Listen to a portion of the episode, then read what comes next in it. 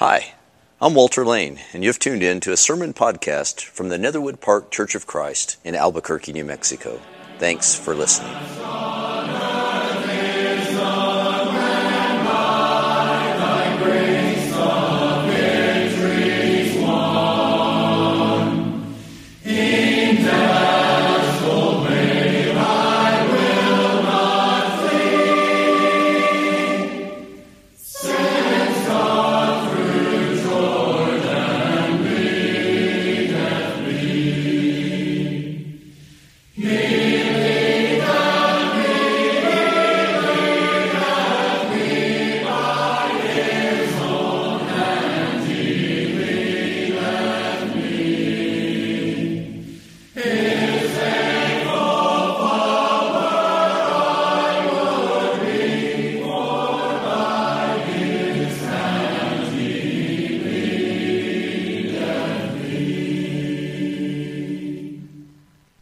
Good morning.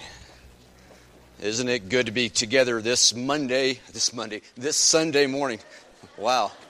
Thanks for being here on a Monday. This is a great crowd for a Monday. I'm really impressed that you guys would be here. On this Sunday morning, it is good to be together. This morning, we're going to continue to introduce and explore our 2019 theme, which is On a Mission.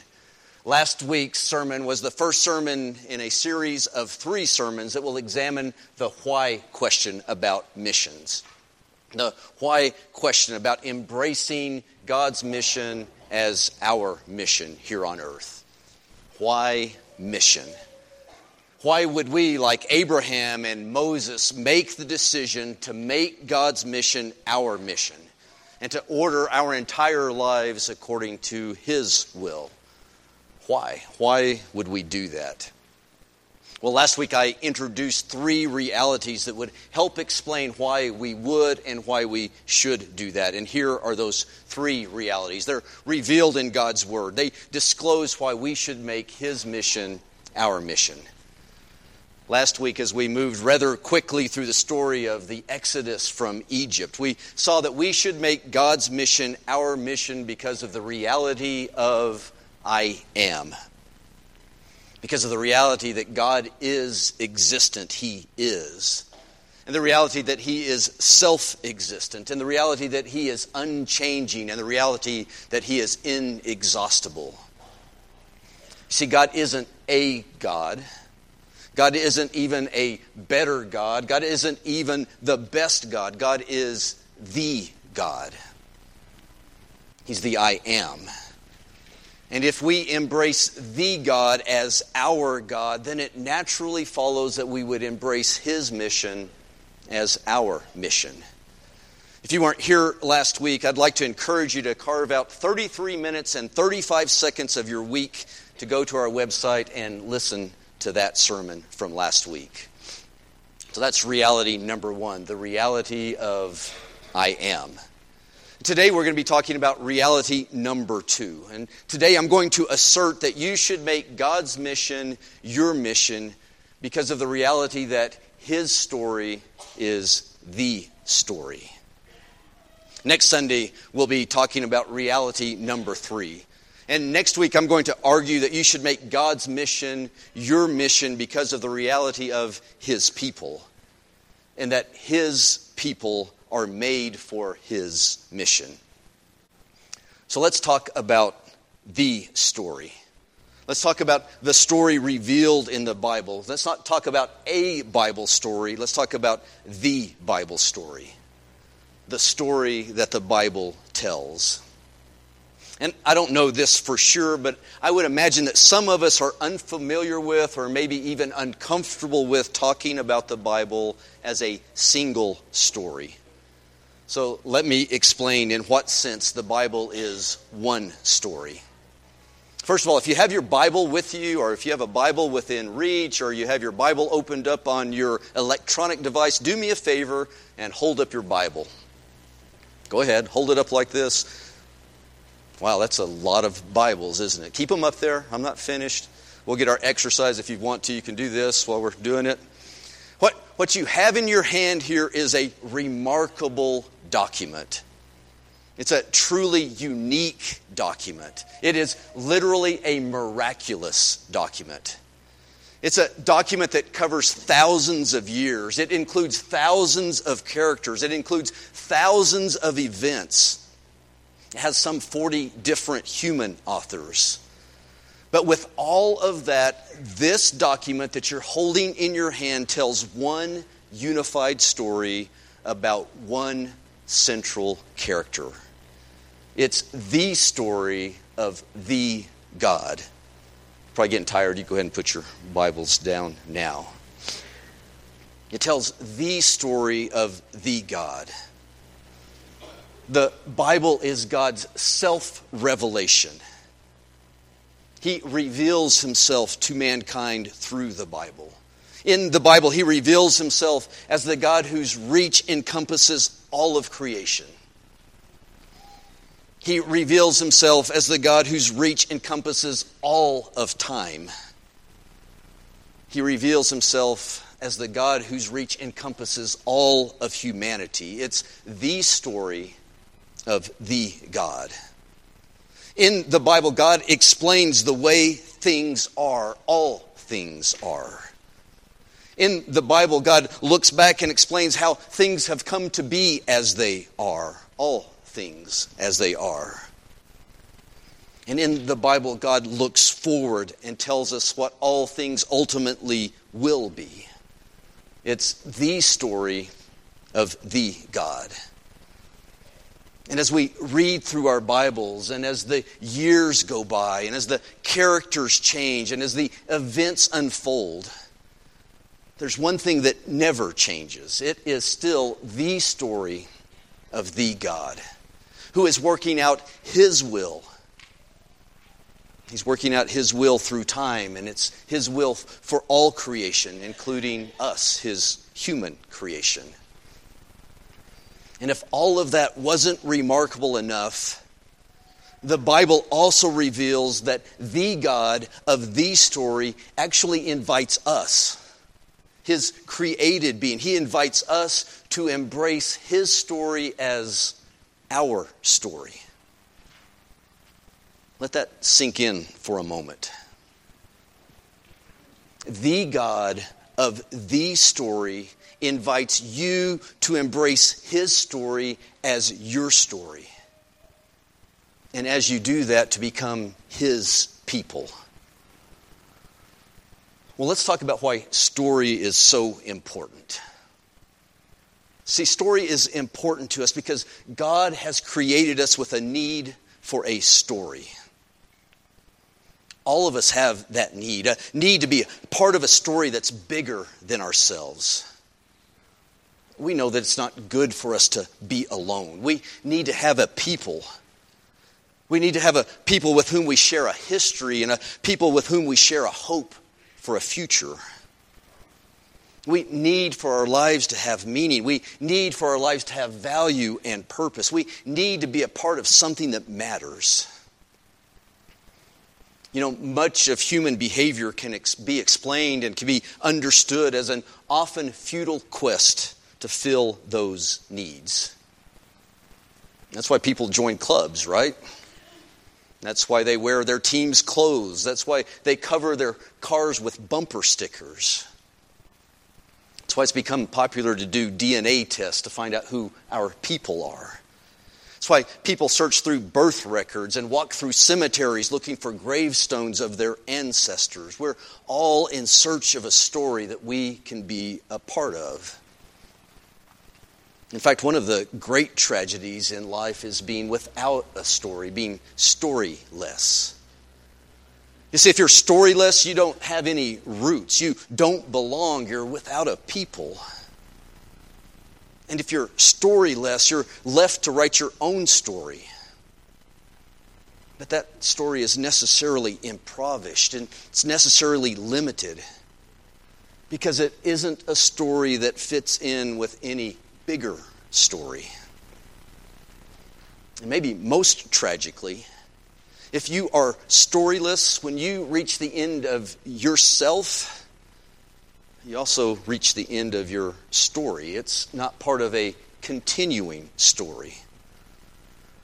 which is why it's so remarkable that the God of the universe invites us to embrace his story as our own story.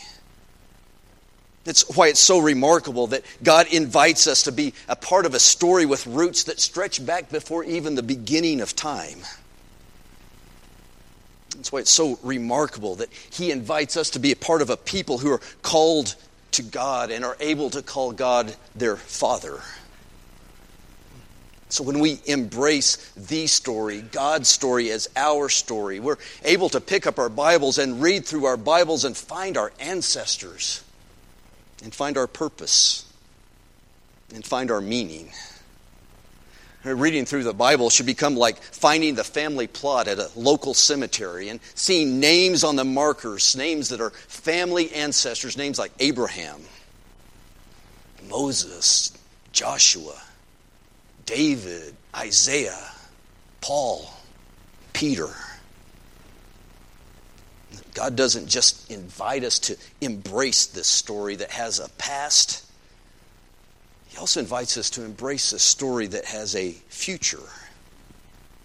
You see, remarkably, God invites us to embrace His story as our story, and it's the only story that promises that our story with God will never end. When we embrace God's story with its rich roots, that stretch back before the beginning of time and embrace the story that has glorious hope of eternal glory with God in the future. When we do that, it's then that we discover that our present lives do have purpose. They do have meaning. Only because we are part of God's story, a part of the story.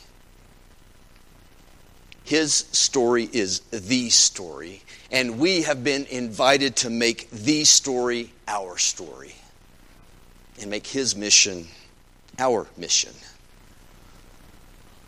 So, what is God's story? What is the story? What is this story that you've been invited to embrace as your story? I'm going to give you a five minute summary of God's story as revealed in the Bible. So get ready. Here we go. The story begins before time, when the creative God begins creating.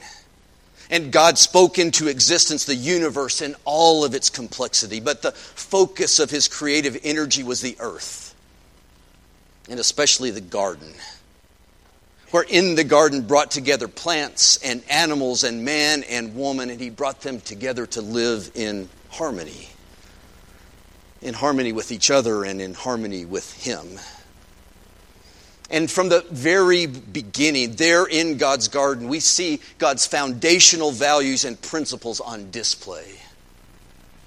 Foundational values and principles of love and obedience.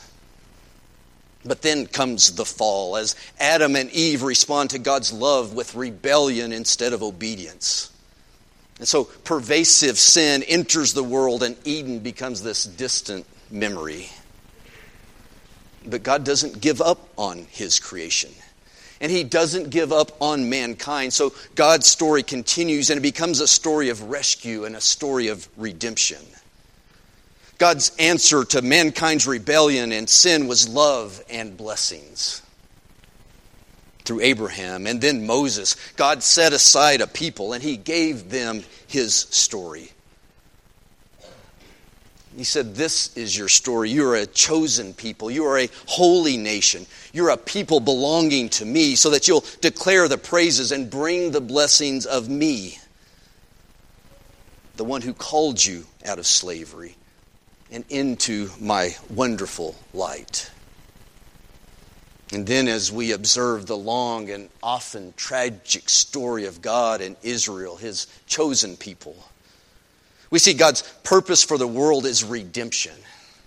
And we recognize that God's model for mankind's response to his redemption and his love hasn't changed a bit since the garden. God is still asking for, and God is still pleased with love and obedience. And as the story moves forward to the New Testament, We suddenly find ourselves in the climax of God's story. See, first, God's redemption story becomes an incarnation story. With the birth of Jesus Christ, God is with us, God is beside us. God's redemption story is brought to life, it's made flesh in Jesus Christ. And Jesus calls to the world. He calls for mankind to follow him, to imitate him, to embody him, to live out, to personify the reign of God through him, through Christ. He calls on us to do that with love and obedience.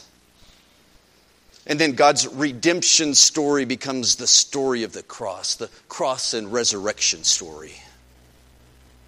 See, for God so loved the world that he gave his one and only Son, that whoever believes in him will not perish, but have eternal life. And Jesus' sacrificial death on the cross and his resurrection enables us to experience true redemption and true reconciliation. For on the cross, Jesus removed our sins. He destroyed the barrier between us and our God. It's Jesus who makes it possible for the story to become our story and for his mission to become our mission as we bring the redeeming work of God and the redeeming work of Jesus to our fallen world. And the end of this story, well, the end of this great story has been written, but it's still to come. Jesus has won the victory. He's won the victory over sin and death. And those he has redeemed look forward with hope to great days. The great day when everything will be made new. And we'll live in the presence of God forever. And that future hope gives value and purpose, it brings mission to everything we do. For we too can say we are a chosen people, a royal priesthood, a holy nation, a people belonging to God, that we may declare the praises of Him who called us out of darkness and into His wonderful life. Once we were not a people, but now we are the people of God. Once we had not received mercy, but now we have received the mercy of God.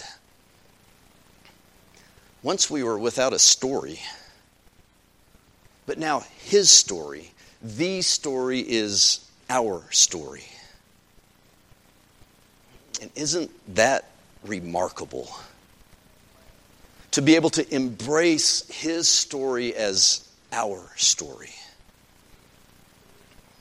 But I have to tell you, the Bible also tells us another remarkable story.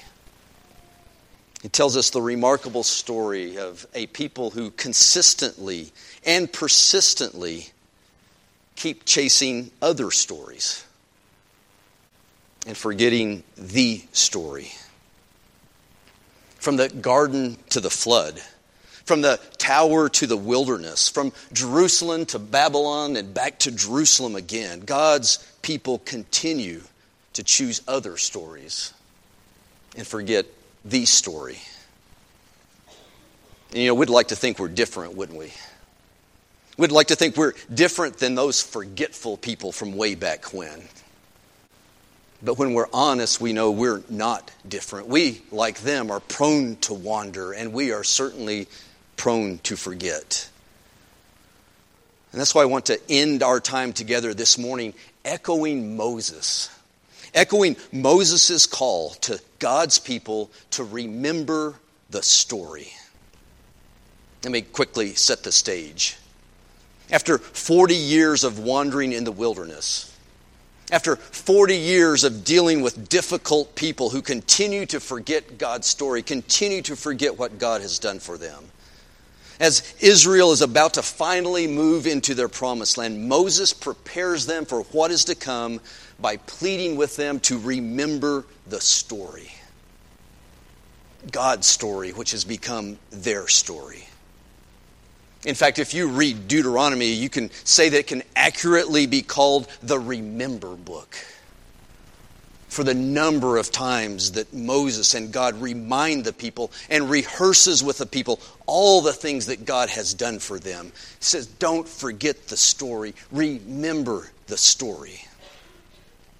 I want you to listen to just a couple of snippets from Moses' speeches to the people. Listen to what's on his mind and what's on the mind of God. Deuteronomy chapter 4, verse 9. Moses stands before the great gathering of the people and he says, Be careful. Be careful and watch yourselves closely so that you do not forget the things your eyes have seen or let them slip from your heart as long as you live. Teach them to your children and to their children after them. And then later on in Deuteronomy chapter 6 and verse 4, Moses says this to the gathering of the people. He says, Hear, O Israel, the Lord our God, the Lord is one. Love the Lord your God with all your heart and with all your soul and with all your strength. These commandments that I give you today are to be upon your hearts. Impress them on your children. Talk about them when you sit at home and when you walk along the road, when you lie down and when you get up. Tie them as symbols on your hands and bind them on your foreheads. Write them on the doorframes of your houses and on your gates. And then he says, When the Lord your God brings you into the land he swore to your fathers to give you, a land with large, flourishing cities you did not build, houses filled with all kinds of good things you did not provide, wells you did not dig, and vineyards and olive groves you did not plan, plant. Then, when you eat and are satisfied, be careful. Be careful that you do not forget the Lord, the one who brought you out of Egypt, out of the land of slavery. Remember do not forget. What's Moses doing here? Well, he's teaching the people then, and he's teaching us the importance of stories in remembering the story. How do we remember the story? How do we stay connected to the story? How do we make sure that we don't forget the story? Well, you teach it, you impress it, you talk about it. You have reminders about it all around you. Let me ask you a question. And maybe this question's been on your mind. Why are we constantly encouraging, polite word for it, pushing, nagging? You can choose your own word for it. Why do we make such a big deal out of things like worship attendance and going to Bible classes and being part of a small group? And Bible reading challenges and daily Bible reading topics. Why do we encourage each other to be involved in all of those things?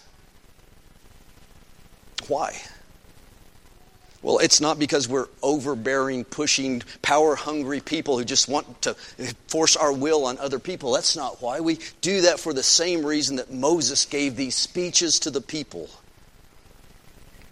we do these things, we encourage these things, we push these things because we know that all of us are prone to wander and prone to forget. We're prone to forget the story if we don't teach it, if we don't impress it, if we don't talk about it, if we don't tie it and bind it in our hearts and in our minds. See, if we don't rehearse the story, if we don't celebrate the story, we forget the story and we start chasing other stories. It's the same reason why God called on Israel to remember and celebrate the powerful way that He brought them out of Egypt. This is Moses again speaking to the people. Now I'm in Deuteronomy chapter 16, beginning in verse 1. Moses says, Observe the month of Abib and celebrate the Passover of the Lord your God because in the month of Abib he brought you out of Egypt by night. Sacrifice as the Passover to the Lord your God an animal from your flock or herd at the place the Lord will choose as a dwelling for his name. Do not eat it with bread made with yeast, but for seven days eat unleavened bread, the bread of affliction, because you left Egypt in haste. Do this so that all the days of your life you may remember the time of your departure from Egypt.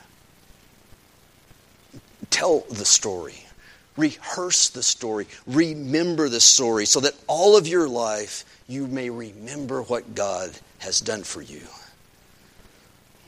Celebrate the Passover so you don't forget who brought you out of slavery.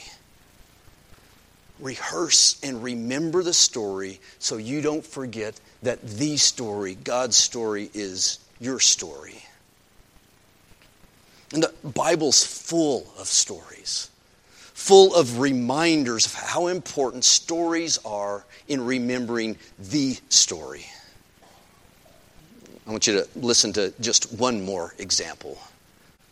This is from Psalm 105. Listen to how the psalm starts.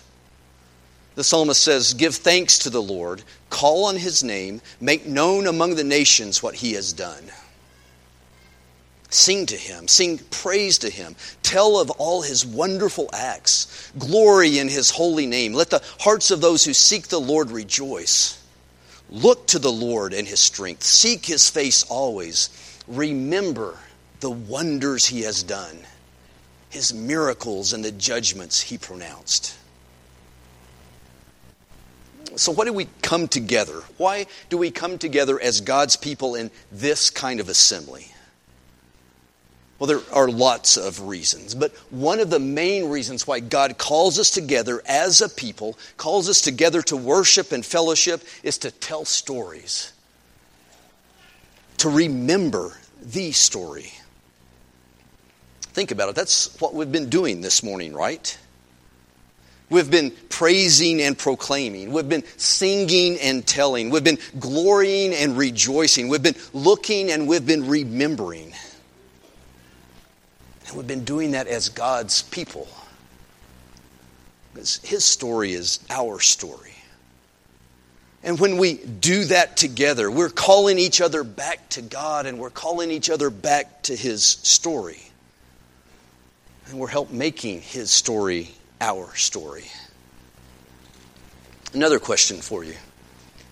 Why did we spend time together this morning eating some bread and drinking some juice? Why is our weekly communion time so important to our story as God's people? Again, there are lots of reasons, but one of the reasons is because the table calls us to remember. In fact, the table demands that we not forget what our God has done for us through the sacrifice of Jesus Christ. As often as we take of it, we remember. The table tells a powerful story, a powerful redemption story. Once we were not a people, but now we are the people of God. Once we had not received mercy, but now we have received the mercy of God. One more question. Why should we approach every baptism with wonder and excitement and celebration and awe? Well, again, there are lots of reasons.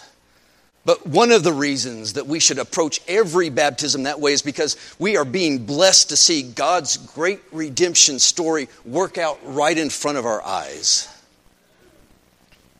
Another slave is being set free. Another slave is being crucified with Christ and buried with Christ and raised with Christ and united with Christ. It's the powerful redemption story played out right in front of our eyes as their story becomes his story. Every baptism tells a powerful story. We're blessed to be surrounded by powerful stories that remind us that his story is the story. So, my call to us is let's embrace these stories so that we'll never forget the story so that it may never be said of us that we forgot what God has done for us.